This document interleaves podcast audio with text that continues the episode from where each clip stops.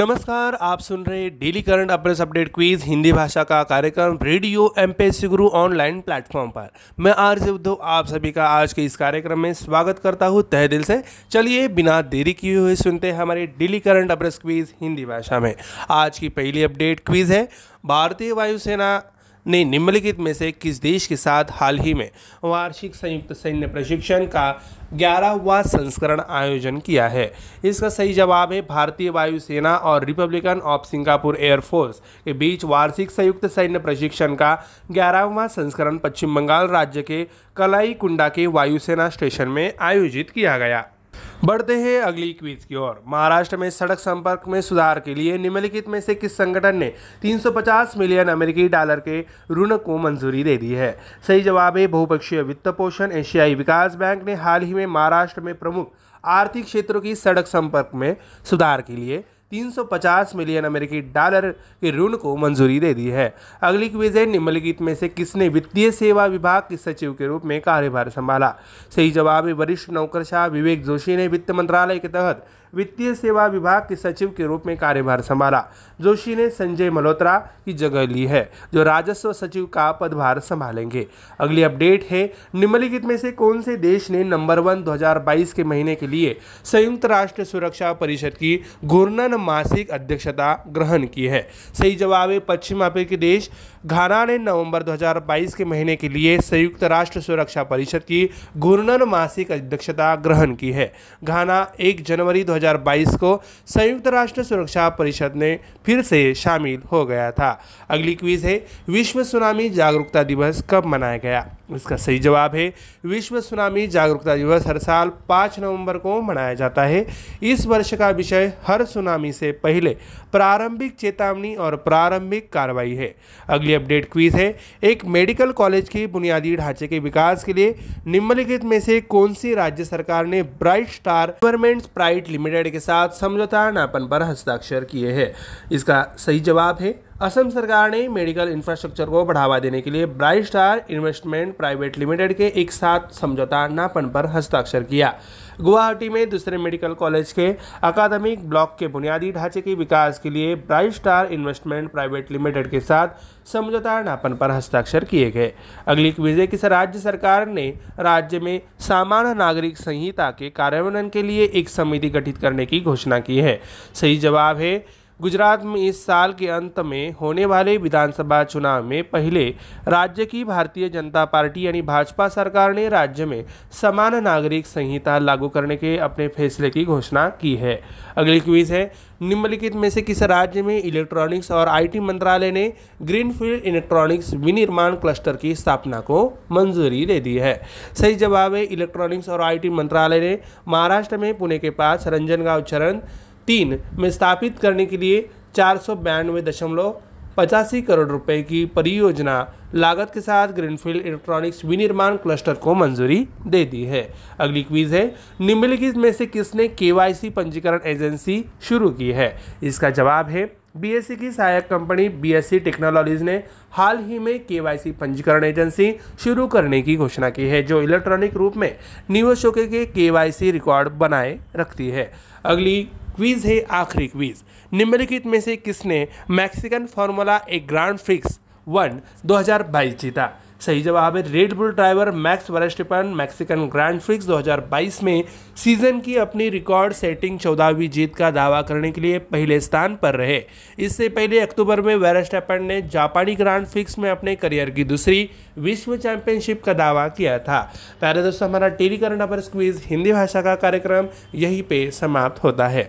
मैं आरजे उद्धव आप सभी से लेता हूँ अलविदा। तब तक के लिए ऐसे बने रहिए और सुनते रहिए हमारा प्यारा radio MPSC Guru spreading the knowledge powered by spectrum academy. धन्यवाद। नमस्कार प्यारे दोस्तों, आप सुन रहे daily current affairs update Hindi भाषा का यह कार्यक्रम और मैं आरजे उद्धव आप सभी का इस कार्यक्रम में तहे दिल से स्वागत करता हूँ। चलिए बढ़ते हैं हमारे daily current affairs update Hindi भाषा के कार्यक्रम में।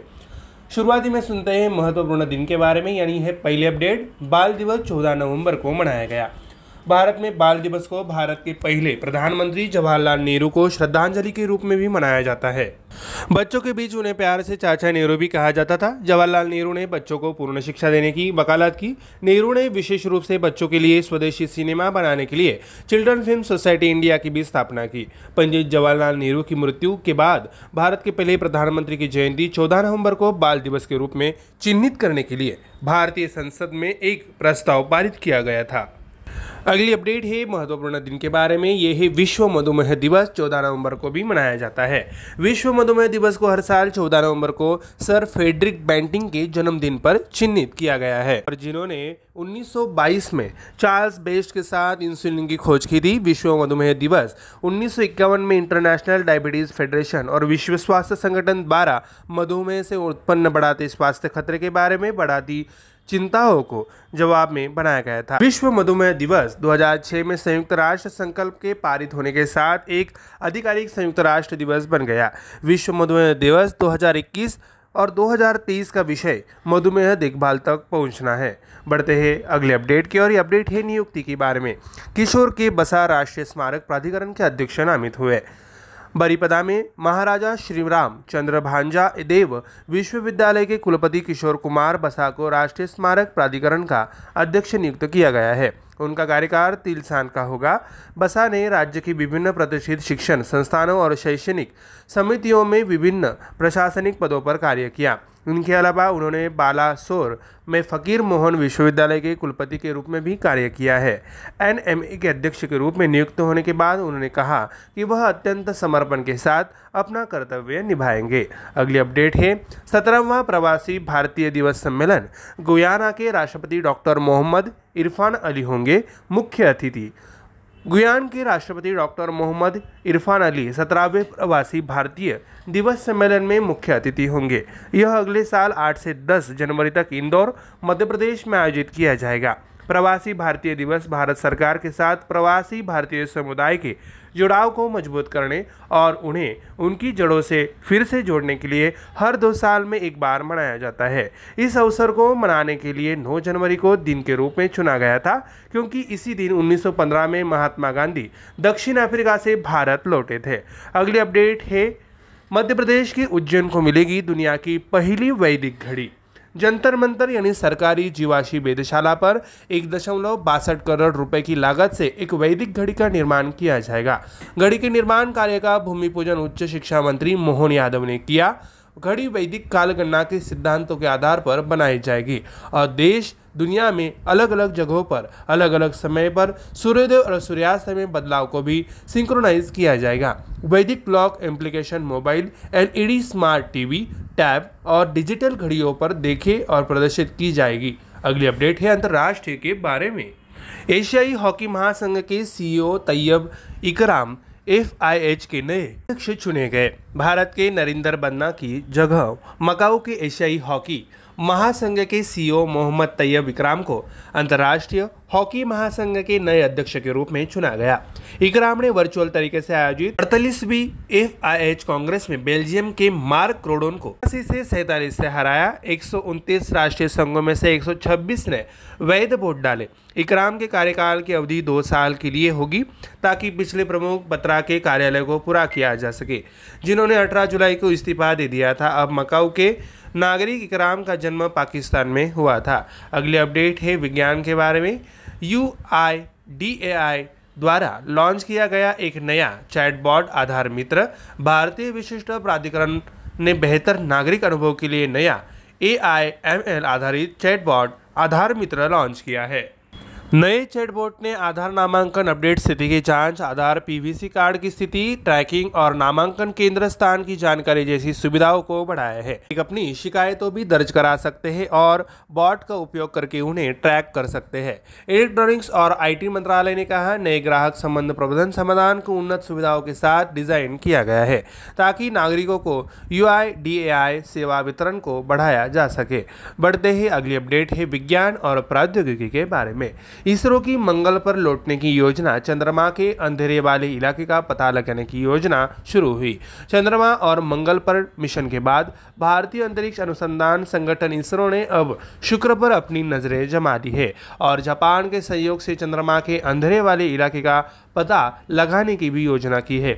आकाश तत्व सम्मेलन में इसरो के भविष्य के मिशनों पर एक प्रस्तुति देते हुए अहमदाबाद स्थित भौतिक अनुसंधान प्रयोगशाला के निदेशक अनिल भारद्वाज ने कहा कि अंतरिक्ष एजेंसी ने मंगल ग्रह पर एक प्रोब भेजने की भी योजना बनाई है। भारद्वाज ने कहा कि चंद्रमा के स्थायी अंधेरे वाले इलाके का पता लगाने के लिए चंद्र रोवर भेजने के लिए जापानी एरोस्पेस एक्सप्लोरेशन एजेंसी के साथ बातचीत चल रही है। अगली अपडेट है खेल के बारे में। विराट कोहली और निंदा डार को अक्टूबर 2022 के लिए ICC player of the month award के लिए नामांकित किया गया। भारत के स्टार बल्लेबाज विराट कोहली को टी20 प्रारूप में कुछ बेहतरीन प्रदर्शन करने के बाद अक्टूबर 2022 के लिए ICC men's player of the month चुना गया है। दूसरी ओर अनुभवी पाकिस्तान ऑलराउंडर निदा डार ने हाल ही में समाप्त हुए टूर्नामेंट में कुछ शानदार ऑलराउंडर प्रदर्शन के बाद अक्टूबर 2022 के लिए आईसीसी महिला प्लेयर ऑफ द मंथ जीता है। विराट कोहली बल्ले से 205 रन दर्ज करने और अक्टूबर के महीने में अपनी बल्लेबाजी प्रतिभा का पूरा प्रदर्शन करने के बाद अपना पहला प्लेयर ऑफ द मंथ पुरस्कार प्राप्त किया है। अगली आखिरी अपडेट है खेल के बारे में। सूर्य कुमार यादव 1000 टी20 रन बनाने वाले पहले भारतीय खिलाड़ी बने। स्टार भारतीय बल्लेबाज सूर्य कुमार यादव हाल ही में एक कैलेंडर वर्ष में 1000 टी20 अंतर्राष्ट्रीय रन बनाने वाले पहले भारतीय खिलाड़ी बन गए। बल्लेबाज ने मेलबर्न में जिम्बाब्वे के खिलाफ अपने पक्ष के अंतरिम सुपर 12 चरण मैच में यह उपलब्धि हासिल की। मैच में सूर्य कुमार ने यह सुनिश्चित करने के लिए अपना संपूर्ण उच्च प्रदर्शन किया कि भारत अपनी पारी को उच्च स्तर पर समाप्त करे। उन्होंने सिर्फ 25 गेंदों में 6 चौकों और 4 छक्कों की मदद से नाबाद 61 रन बनाए। इस साल 28 पारियों में सूर्य कुमार ने 44.60 की औसत से 1026 रन बनाए हैं। प्यारे दोस्तों, हमारा daily current update affairs Hindi भाषा का कार्यक्रम यहीं पे समाप्त होने जा रहा है। मैं आरजे उद्धव आप सभी से इस कार्यक्रम में लेता हूँ इजाज़त। तब तक के लिए ऐसे ही बने रहिए और सुनते रहिए हमारा प्यारा radio MPSC Guru. Spread the knowledge powered by spectrum academy. धन्यवाद। नमस्कार. चालू घडामोडी या सत्रात मी आपल्या सगळ्यांचं सहर्ष स्वागत करते. आजची पहिली घडामोड आहे. बाली इथं होणाऱ्या G20 देशांच्या शिखर परिषदेत जागतिक विकास, अन्न आणि ऊर्जा सुरक्षा, पर्यावरण, आरोग्य तसंच डिजिटल परिवर्तन पुनरुज्जीवित करण्यावर सर्व प्रमुख नेत्यांबरोबर चर्चा केली जाईल अशी माहिती प्रधानमंत्री नरेंद्र मोदी यांनी दिली. इंडोनेशियातल्या बाली इथं होणाऱ्या या परिषदेसाठी ते रवाना झाले त्यावेळी ते बोलत होते. या परिषदेच्या सांगता समारंभात इंडोनेशियाचे राष्ट्रपती जोको विडोडो G20 परिषदेचं अध्यक्षपद भारताला सुपूर्द करतील. पुढील महिन्यापासून भारत G20 परिषदेचा अध्यक्ष असेल असंही त्यांनी सांगितलं. पुढील परिषदेसाठी ते सर्व सदस्य देशाच्या प्रमुखांना वैयक्तिकरित्या आमंत्रण देतील असं ते म्हणाले. सध्या जगाला भेडसावणाऱ्या विविध समस्यांचे निराकरण करण्यासाठी भारतातर्फे केल्या जात असलेल्या विविध उपाययोजनांबद्दल अन्य देशांना अवगत केलं जाईल असंही त्यांनी सांगितलं. वसुधैव कुटुंबकम, एक वसुंधरा, एक कुटुंब, एक भविष्य ही भारताच्या अध्यक्षतेखाली होणाऱ्या पुढील परिषदेची संकल्पना असेल, जे समान विकास आणि सगळ्यांसाठी समान भविष्य या संदेशाला अधोरेखित करत आहेत असं त्यांनी सांगितलं. भारतीय समुदायाला संबोधित करण्यासाठी ते फार उत्सुक असल्याचं म्हणाले. यानंतरची बातमी. देशाचे पहिले प्रधानमंत्री पंडित जवाहरलाल नेहरू यांच्या जयंतीनिमित्त प्रधानमंत्री नरेंद्र मोदी यांनी आदरांजली वाहिली.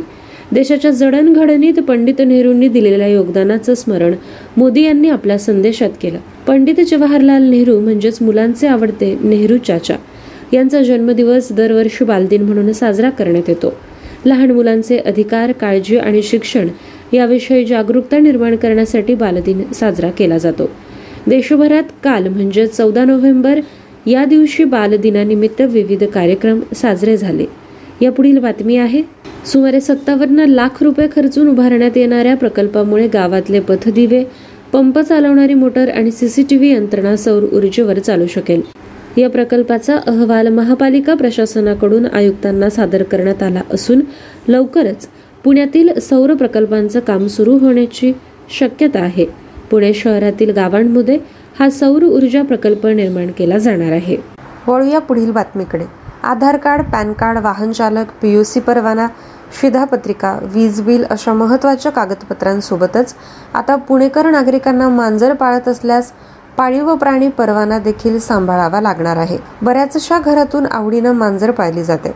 मांजरीची लहान पिल्लं तर घरातल्या लहानग्यांसह घरी आलेल्या पाहुण्यांना देखील हवी हवीशी वाटतात. या मांजरीचे लाड देखील कौतुकाने केले जातात. अगदी आमच्या मांजरीची तुमची मांजर भांडते या कारणावरून दोन शेजाऱ्यांमध्ये देखील भांडणाचे प्रसंग उद्भवतात. अशा या लाडक्या मांजरीला पाळण्यासाठी आता मांजरांची नोंदणी करावी लागणार असून यासाठी वार्षिक शुल्क रकमेसोबतच मांजरीचे रेबीज प्रतिबंधक प्रमाणपत्र, मांजराचा फोटो, स्वतःचा रहिवाशी पुरावा अशी कागदपत्रे सादर करावी लागणार आहे. ही नोंदणी प्रक्रिया ऑनलाईन स्वरूपात असणार असल्याचं पुणे महापालिकेच्या आरोग्य विभागानं कळवलं. मांजराच्या गळ्यात घंटा बांधणार कोण ही म्हण तर प्रचलित आहे, पण आता घंटा नाही मात्र मांजरीचा परवाना मात्र नक्कीच काढावा लागणार आहे. यानंतरची बातमी, 41व्या भारतीय आंतरराष्ट्रीय व्यापार मेळाव्याला नवी दिल्लीतल्या प्रगती मैदानावर सुरुवात होत आहे. येत्या 27 तारखेपर्यंत सुरू राहणाऱ्या या व्यापार मेळाव्याचं उद्घाटन वाणिज्य आणि उद्योगमंत्री पियुष गोयल यांच्या हस्ते होणार आहे. Vocal for local, local to global अर्थात स्थानिक उद्योगांना प्राधान्य आणि ते जागतिक स्तरावर पोहोचवणं ही यंदाच्या आंतरराष्ट्रीय व्यापार मेळाव्याची मध्यवर्ती संकल्पना आहे. स्वातंत्र्याच्या अमृत महोत्सवी वर्षात होत असलेल्या या व्यापार मेळाव्यात 29 राज्य आणि केंद्रशासित प्रदेश सहभागी झाले. केंद्रातील विविध मंत्रालय, विभाग, सार्वजनिक उद्योग आणि व्यापारी मालाच्या महामंडळाबरोबरच Afghanistan, Bangladesh, Bahrain, Belarus, Iran, Nepal, Thailand, तुर्की, संयुक्त अरब अमिराती आणि युनायटेड किंगडम या देशांनीही व्यापारात सहभाग घेतला आहे. या मेळाव्यातले पहिले 5 दिवस व्यापारी संस्थांसाठी राखीव आहेत. त्यानंतर म्हणजे 19 नोव्हेंबरपासून ते सर्वांसाठी खुले होतील. पुढील बातमी, कालच्या दिवशी म्हणजे 14 नोव्हेंबर रोजी जागतिक मधुमेह दिवस पार पडला. मधुमेह ही वैश्विक समस्या बनत आहे. या संदर्भात जागरूकता आणण्यासाठी तसंच यावर कसं नियंत्रण मिळवावं या विषयावर संपूर्ण जगभरात विविध कार्यक्रमांचं आयोजन केलं गेलं. तसंच मधुमेहाविषयी माहितीची उपलब्धता या संकल्पनेवर विविध ठिकाणी कार्यक्रमांचं देखील आयोजन केलं गेलं. शरीरात योग्य प्रमाणात इन्शुलिनची निर्मिती झाली नाही तर मधुमेह होतो आणि त्यावर योग्य नियंत्रण मिळवलं नाही तर तो अधिक बळावतो आणि त्यामुळे अनेक आजार निर्माण होतात. ते रोखण्यासाठी आणि जागरूकता निर्माण करण्यासाठी विविध कार्यक्रमांचं आयोजन केलं जात आहे. यानंतरची बातमी आहे, स्लोवानियाच्या पहिल्या महिला अध्यक्ष म्हणून नतासा पिरक मुसर निवडून आल्या. त्यांनी 54% मत मिळवत हुजूर पक्षाचे उमेदवार आणि माजी परराष्ट्र व्यवहार मंत्री एनजे लोगार यांचा पराभव केला. लोगार यांना 46% मत मिळाले. 50%पेक्षा कमी मतदारांनी या निवडणुकीत मतदान केलं. मुसर या पेशानं पत्रकार आणि वकील आहेत. त्या निवडणुकीत मध्यम डाव्यांनी त्यांना पाठिंबा दिला होता. यानंतरची बातमी, तुर्कीमध्ये इस्तंबूल इथं झालेल्या बॉम्बस्फोटात किमान 6 जणांचा मृत्यू झाला तर 53 जण जखमी झाले. पर्यटक आणि स्थानिकांची गर्दी तसंच दुकानं आणि हॉटेल्स यांनी गजबजलेल्या भागात हा बॉम्बस्फोट झाला. दरम्यान या बॉम्बस्फोटातील मृतांप्रती भारतानं शोकसंवेदना व्यक्त केल्या. परराष्ट्र व्यवहार मंत्रालयाचे प्रवक्ते अरिंदम बागची यांनी आपल्या ट्विटर संदेशाद्वारे बॉम्बस्फोटातील जखमी व्यक्तींना लवकर बरे होण्यासाठी सदिच्छा दिल्या. यानंतरची बातमी, लष्कर प्रमुख जनरल मनोज पांडे 4 दिवसांच्या फ्रान्स दौऱ्यावर आहेत. या दौऱ्यात फ्रान्सचे लष्कर प्रमुख तसंच वरिष्ठ अधिकाऱ्यांसोबत दोनही देशांमधलं संरक्षण सहकार्य वाढवण्याबाबत ते चर्चा करतील. पहिल्या महायुद्धात भाग घेतलेल्या 4,742 भारतीय सैनिकांचं स्मारक असलेल्या नव शापेल इंडियन मेमोरियल इथं ते हुतात्मा सैनिकांना पुष्पचक्र अर्पण करतील. लष्कर प्रमुखांच्या या भेटीमुळे दोनही देशांच्या लष्करांमध्ये विश्वास आणि परस्पर समजुतीचे बंध आणखी भक्कम होतील. यानंतरची बातमी आहे, 20 षटकांच्या विश्वकरंडक क्रिकेट स्पर्धांमध्ये इंग्लंडच्या संघानं पाकिस्तानवर मात करून 12 वर्षांनंतर हा करंडक जिंकला. ऑस्ट्रेलियातल्या मेलबर्न इथं झालेल्या या सामन्यात इंग्लंडनं पाकिस्तानवर 5 गडी राखून विजय मिळवला. फलंदाज बेन स्टोक्स आणि गोलंदाज सॅम कुरन यांच्यामुळे इंग्लंडला हा विजय साकारता आला. नाणेफेक जिंकून प्रथम क्षेत्ररक्षण स्वीकारणाऱ्या इंग्लंडच्या संघानं पाकिस्तानला 138 धावांवर रोखलं होतं. इंग्लंडनं 5 गडी आणि 1 षटक शिल्लक ठेवत हे आव्हान पार केलं. इंग्लंडचा खेळाडू सॅम कुरन सामनावीर आणि मालिकावीर ठरला. पुढील बातमी आहे राजस्थानमधील उदयपूर येथील एका रेल्वे रुळावर स्फोटाची घटना ही दहशतवादी कृत्य असल्याचे राजस्थान पोलिसांनी म्हटले आहे. या घटनेची चौकशी करताना पोलिसांनी UAPAच्या कायद्याच्या कलम 16 आणि कलम 18 म्हणजे दहशतवादी कृत्यांच्या तसेच स्फोटक पदार्थ कायदा आणि सार्वजनिक मालमत्ता नुकसान प्रतिबंधक कायद्यातील वेगवेगळ्या कलमा अंतर्गत गुन्हा दाखल केला. राजस्थानमधील उदयपूर येथील ओडा गावाजवळील रेल्वे रुळावर स्फोट झाल्याची घटना 2 दिवसांपूर्वी घडली होती. या स्फोटामुळे रेल्वे रुळ तुटला होता. स्फोटाचा आवाज आल्यानंतर गावकऱ्यांनी घटनास्थळी धाव घेतली. यावेळी गावकऱ्यांना रेल्वे रुळ तुटल्याचे आढळले. तसेच काही ठिकाणी स्फोटके आणि स्टीलचा कचरा देखील आढळून आला. दरम्यान या घटनेची दखल केंद्रीय रेल्वे मंत्री अश्विनी वैष्णव यांनी घेतली. उदयपूर पासून 35 किलोमीटर अंतरावरील रेल्वे रुळावर स्फोटकं पेरण्यात आली होती. ह्याचा तपास ATS, NIA, रेल्वे विभागाचा RPF विभाग तपास करत आहे. या घटनेतील दोषींवर कठोर कारवाई केली जाईल. खराब झालेल्या रेल्वे रुळाच्या दुरुस्तीचे काम केले जात आहे अशी प्रतिक्रिया अश्विनी वैष्णव यांनी दिली.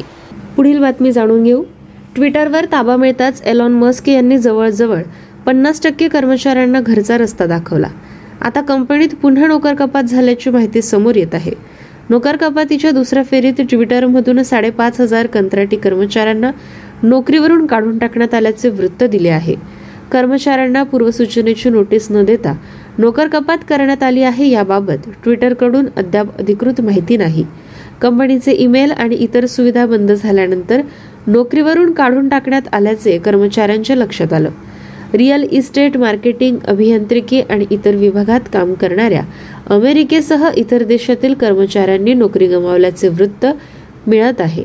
या कर्मचाऱ्यांच्या व्यवस्थापकांना देखील नोकर कपातीविषयी माहिती नसल्याचे पुढे येत आहे. कंपनीचा खर्च कमी करण्यासाठी नोकरीवरून काढून टाकण्यात येत असल्याचा ईमेल ट्विटरकडून कंत्राटी कर्मचाऱ्यांना पाठवण्यात आला. कालचा 14 नोव्हेंबरचा नोकरीचा शेवटचा दिवस असल्याचंही यात नमूद करण्यात आलं होतं. एलॉन मस्क यांनी ट्विटर खरेदी करताच सर्वात आधी कंपनीचे CEO पराग अग्रवाल यांची हकालपट्टी केली. त्यानंतर CFO Ned Segal, policy chief Vijaya Gadde यांना सुद्धा काढून टाकण्यात आले. दरम्यान अनेक भारतीयांच्या नोकरीवर गदा आली. ट्विटरने भारतातील जवळपास 250 कर्मचाऱ्यांना आतापर्यंत नोकरीवरून काढून टाकले आहे. वळूया आंतरराष्ट्रीय बातमीकडे. तुर्कस्तानमधील इस्तंबूल येथे भीषण स्फोट झाल्याची घटना घडली. या घटनेत आतापर्यंत 6 जणांचा मृत्यू झालेला असून जवळपास 81 जण जखमी झाले आहे. जखमींवर इस्तंबूलमधील वेगवेगळ्या रुग्णालयात उपचार सुरू आहे. इस्तंबूलमधील तक्सीम भागात हा स्फोट झाला. तुर्कस्तानचे राष्ट्राध्यक्ष रेसिप तय्यिप एर्दोगान यांनी या हल्ल्यानंतर दुःख व्यक्त करत दोषींवर कठोर कारवाई केली जाईल असे आश्वासन दिले. तुर्कस्तानमधील स्थानिक माध्यमांनुसार इस्तंबूलमधील तक्सीम या भागात लोकांची वर्दळ असलेल्या एका रस्त्यावर मोठा स्फोट झाला. स्फोटाआधी या रस्त्यावरून लोक मोठ्या प्रमाणात येत जात होते. ही सर्व घटना CCTV मध्ये कैद झाली आहे. स्फोट झाल्यानंतर रस्त्यावरील लोक सैरावैरा पळताना दिसत आहेत. 13 नोव्हेंबर रविवारी ही घटना संध्याकाळी साधारण 4 वाजता घडल्याचे समजून येत आहे. या स्फोटानंतर भारताने आपल्या संवेदना व्यक्त केल्या. तुर्कस्तानमध्ये झालेल्या स्फोटात अनेकांचा मृत्यू झाला तसेच अनेक जण जखमी झाले. या दुर्दैवी घटनेत मृत्यू झालेल्या लोकांप्रती आम्ही शोक व्यक्त करतो तसेच जखमी झालेल्या नागरिकांप्रती आम्ही सहानुभूती व्यक्त करतो. जखमी व्यक्ती लवकरात लवकर बऱ्या व्हाव्यात अशी प्रार्थना आहे असं ट्विट भारतीय परराष्ट्र खात्याचे प्रवक्ते अरिंदम बागची यांनी केले आहे. वळूया पुढील बातमीकडे. सर्वोच्च न्यायालयाने अलीकडेच 103वी घटना दुरुस्ती कायदा 2019ची वैधता कायम ठेवली असून आर्थिकदृष्ट्या दुर्बल घटकांना म्हणजे EWSला 10% आरक्षण लागू करण्यास मान्यता दिली आहे. मात्र तमिळनाडूत मुख्यमंत्री MK स्टॅलिन यांच्या अध्यक्षतेखाली पार पडलेल्या विधिमंडळ पक्षांच्या बैठकीत संबंधित निर्णय फेटाळून लावण्यात आला. तमिळनाडू राज्यात EWSचं आरक्षण लागू केलं जाणार नसल्याची घोषणा सरकारने केली. तमिळनाडू विधिमंडळाने आर्थिकदृष्ट्या दुर्बल घटकांना 10% आरक्षण लागू करण्याबाबतची 103वी घटना दुरुस्ती नाकारण्याचा ठराव घेण्यासाठी सर्वपक्षीय बैठक बोलावली होती. सरकारच्या या निर्णयानंतर राज्यातील प्रमुख विरोधी पक्ष AIA, DMK आणि भाजपाने या बैठकीवर बहिष्कार टाकला. राज्यात आर्थिकदृष्ट्या दुर्बल घटकांना आरक्षण लागू होणार नाही सर्वपक्षीय बैठकीनंतर राज्याचे उच्च शिक्षण मंत्री के पोनमुडी यांनी सांगितलं की राज्य सरकार आर्थिकदृष्ट्या दुर्बल घटकांसाठी 10% आरक्षण लागू करणार नाही, पण राज्यात सध्या सुरू असलेलं आरक्षणच कायम सुरू ठेवलं जाणार आहे. ईडब्ल्यूएस आरक्षण सर्व राज्यांमध्ये लागू करावं असं सर्वोच्च न्यायालयानं म्हटलं नाही, त्यामुळे आम्हाला वाटतं की राज्यांनी आरक्षणाबाबत स्वतःचे नियम बनवले पाहिजेत.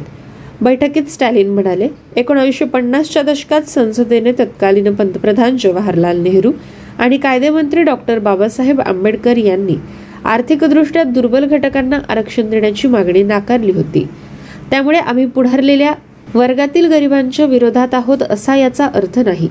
गरिबांना मदत करणारी राज्यातील कोणतीही योजना आम्ही बंद करणार नाही. आम्ही सामाजिक न्यायाच्या खऱ्या मूल्यांचा विपर्यास होऊ देणार नाही, असे तमिळनाडूचे मुख्यमंत्री म्हणाले. या पुढील बातमी आहे.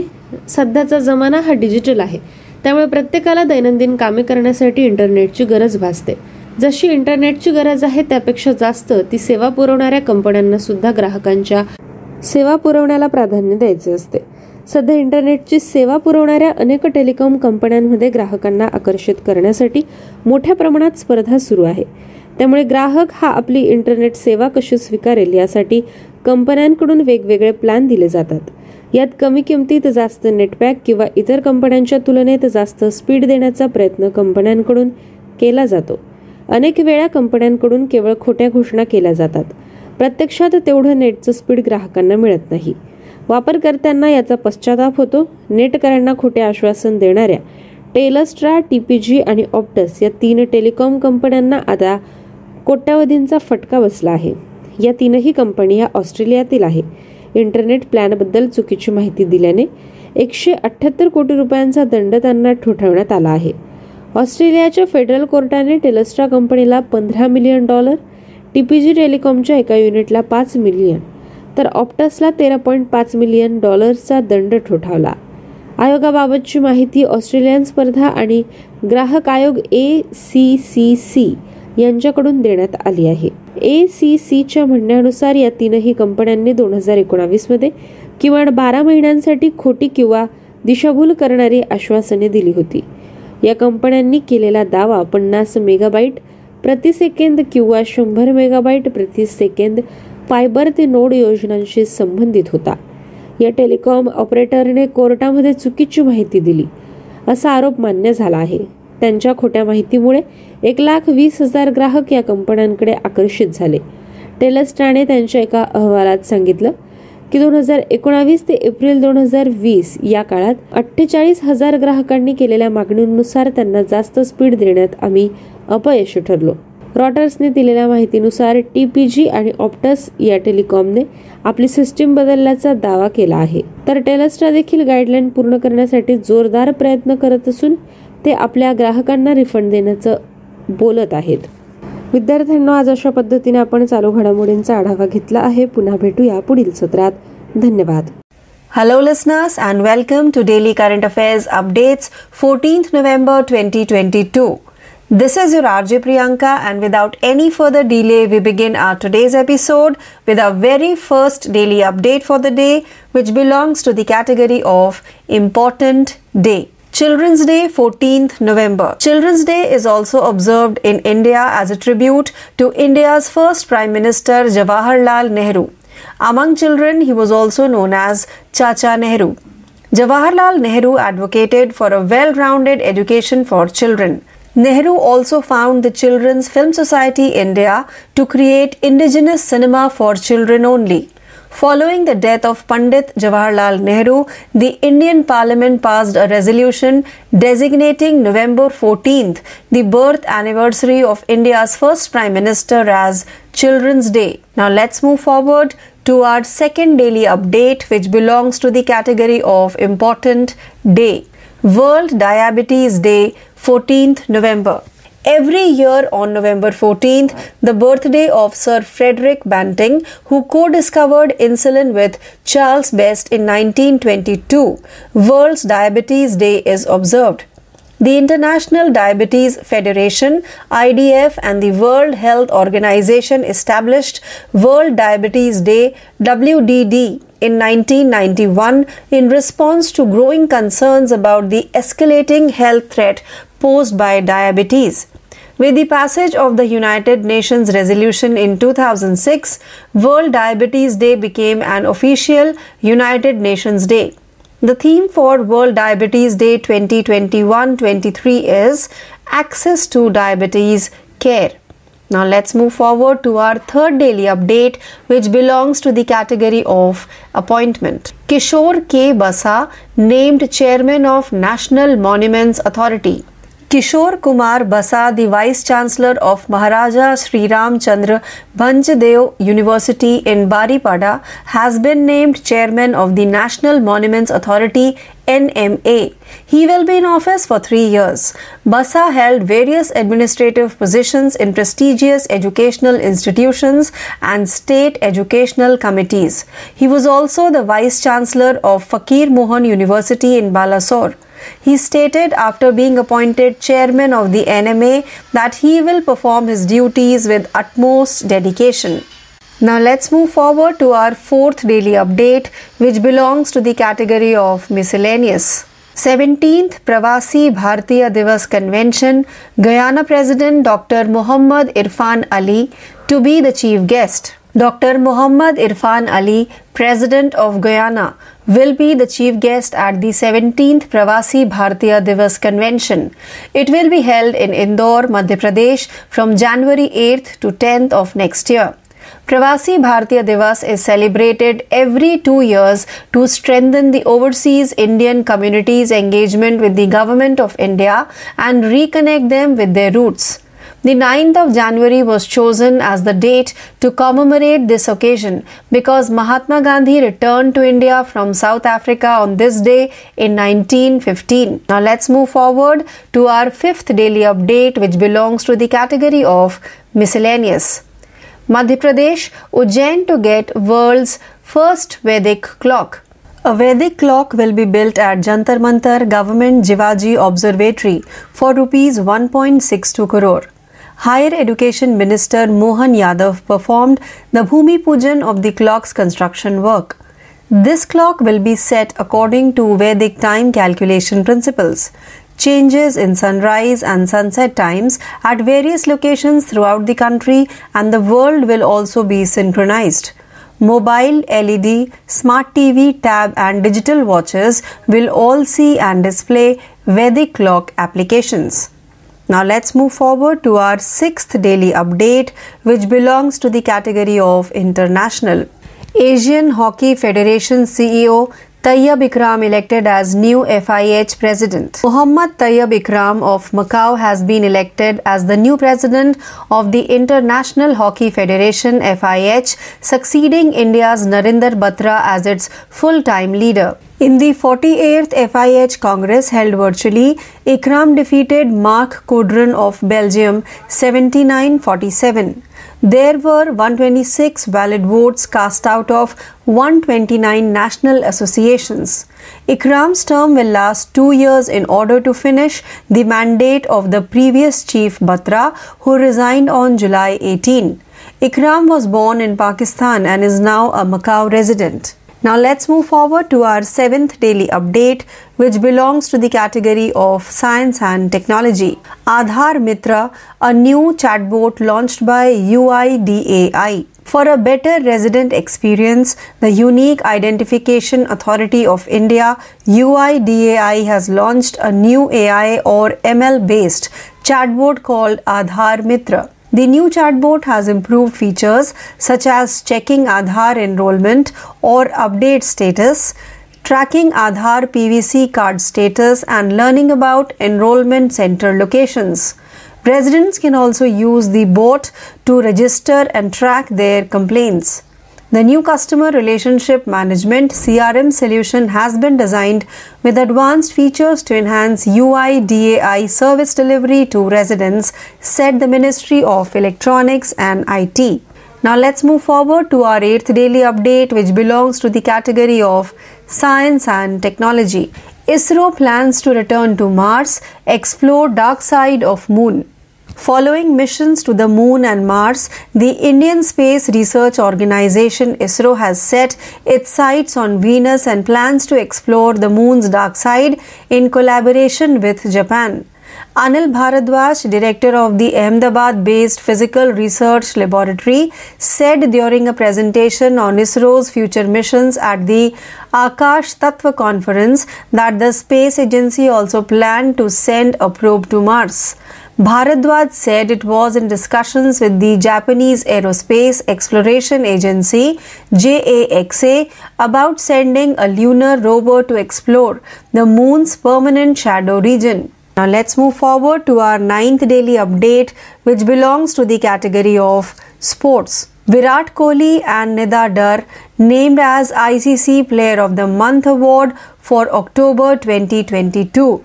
Virat Kohli, India's star batter, has been named the ICC Men's Player of the Month for October 2022 after some outstanding performances in the T20 format.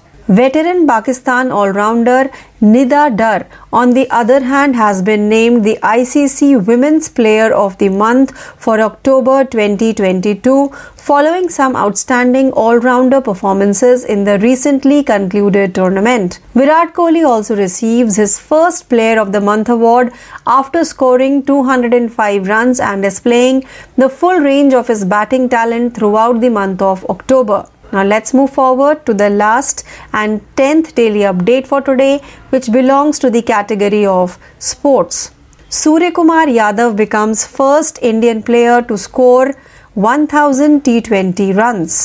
Surya Kumar Yadav, a star Indian batter, recently became the first Indian player to score 1000 T20 international runs in a calendar year. This feat was accomplished by the batter during his team's final Super 12 stage match against Zimbabwe in Melbourne. Suryakumar put the finishing touches on India's innings to ensure they finished on a high note. He scored 61 runs off 25 balls, including 6 fours and 4 sixes. Suryakumar has 1026 runs scored at an average of 44.60 in 28 innings this season. So with this daily update, we have now come to an end of today's episode of Daily Current Affairs Updates, 14th November 2022. Please stay tuned for more learning. This is RJ Priyanka signing off for the day. Thank you. Hello listeners, and welcome to Daily Current Affairs Quiz, 14th November 2022. This is your RJ Priyanka, and without any further delay, we begin our today's quiz with our very first question. So the first question for today's quiz is, the Indian Air Force IAF, along with which of the following country, recently conducted the 11th edition of the Annual Joint Military Training JMT? The correct answer for the question is, the 11th edition of the Annual Joint Military Training JMT between the Indian Air Force IAF and the Republic of Singapore Air Force RSAF, held at Air Force Station Kalaikunda of the state of West Bengal. Now let's move forward to our second question. To improve road connectivity in Maharashtra, which of the following organization has approved a $350 million loan? The correct answer for the question is Multilateral Funding Agency Asian Development Bank ADB has recently approved a $350 million about rupees 2900 crore loan to improve the road connectivity of key economic areas in Maharashtra. Now let's move forward to question number 3. Who among the following took charges as the Secretary of the Department of Financial Services DFS? The correct answer for the question is Senior bureaucrat Vivek Joshi took charge as the Secretary of the Department of Financial Services DFS under the Ministry of Finance. Joshi replaced Sanjay Malhotra, who is slated to take over as Revenue Secretary. Now let's move forward to question number 4. Which of the following country has assumed the rotating monthly presidency of the United Nations Security Council for the month of November 2022? The correct answer for the question is West African country Ghana assumes the rotating monthly presidency of the United Nations Security Council during the month of November 2022. Ghana rejoined the UN Security Council on January 1st, 2022. Now let's move forward to question number 5. When the World Tsunami Awareness Day was observed?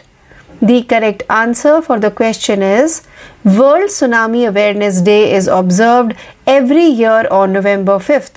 This year the theme is early warning and early action before every tsunami. Now let's move forward to question number 6.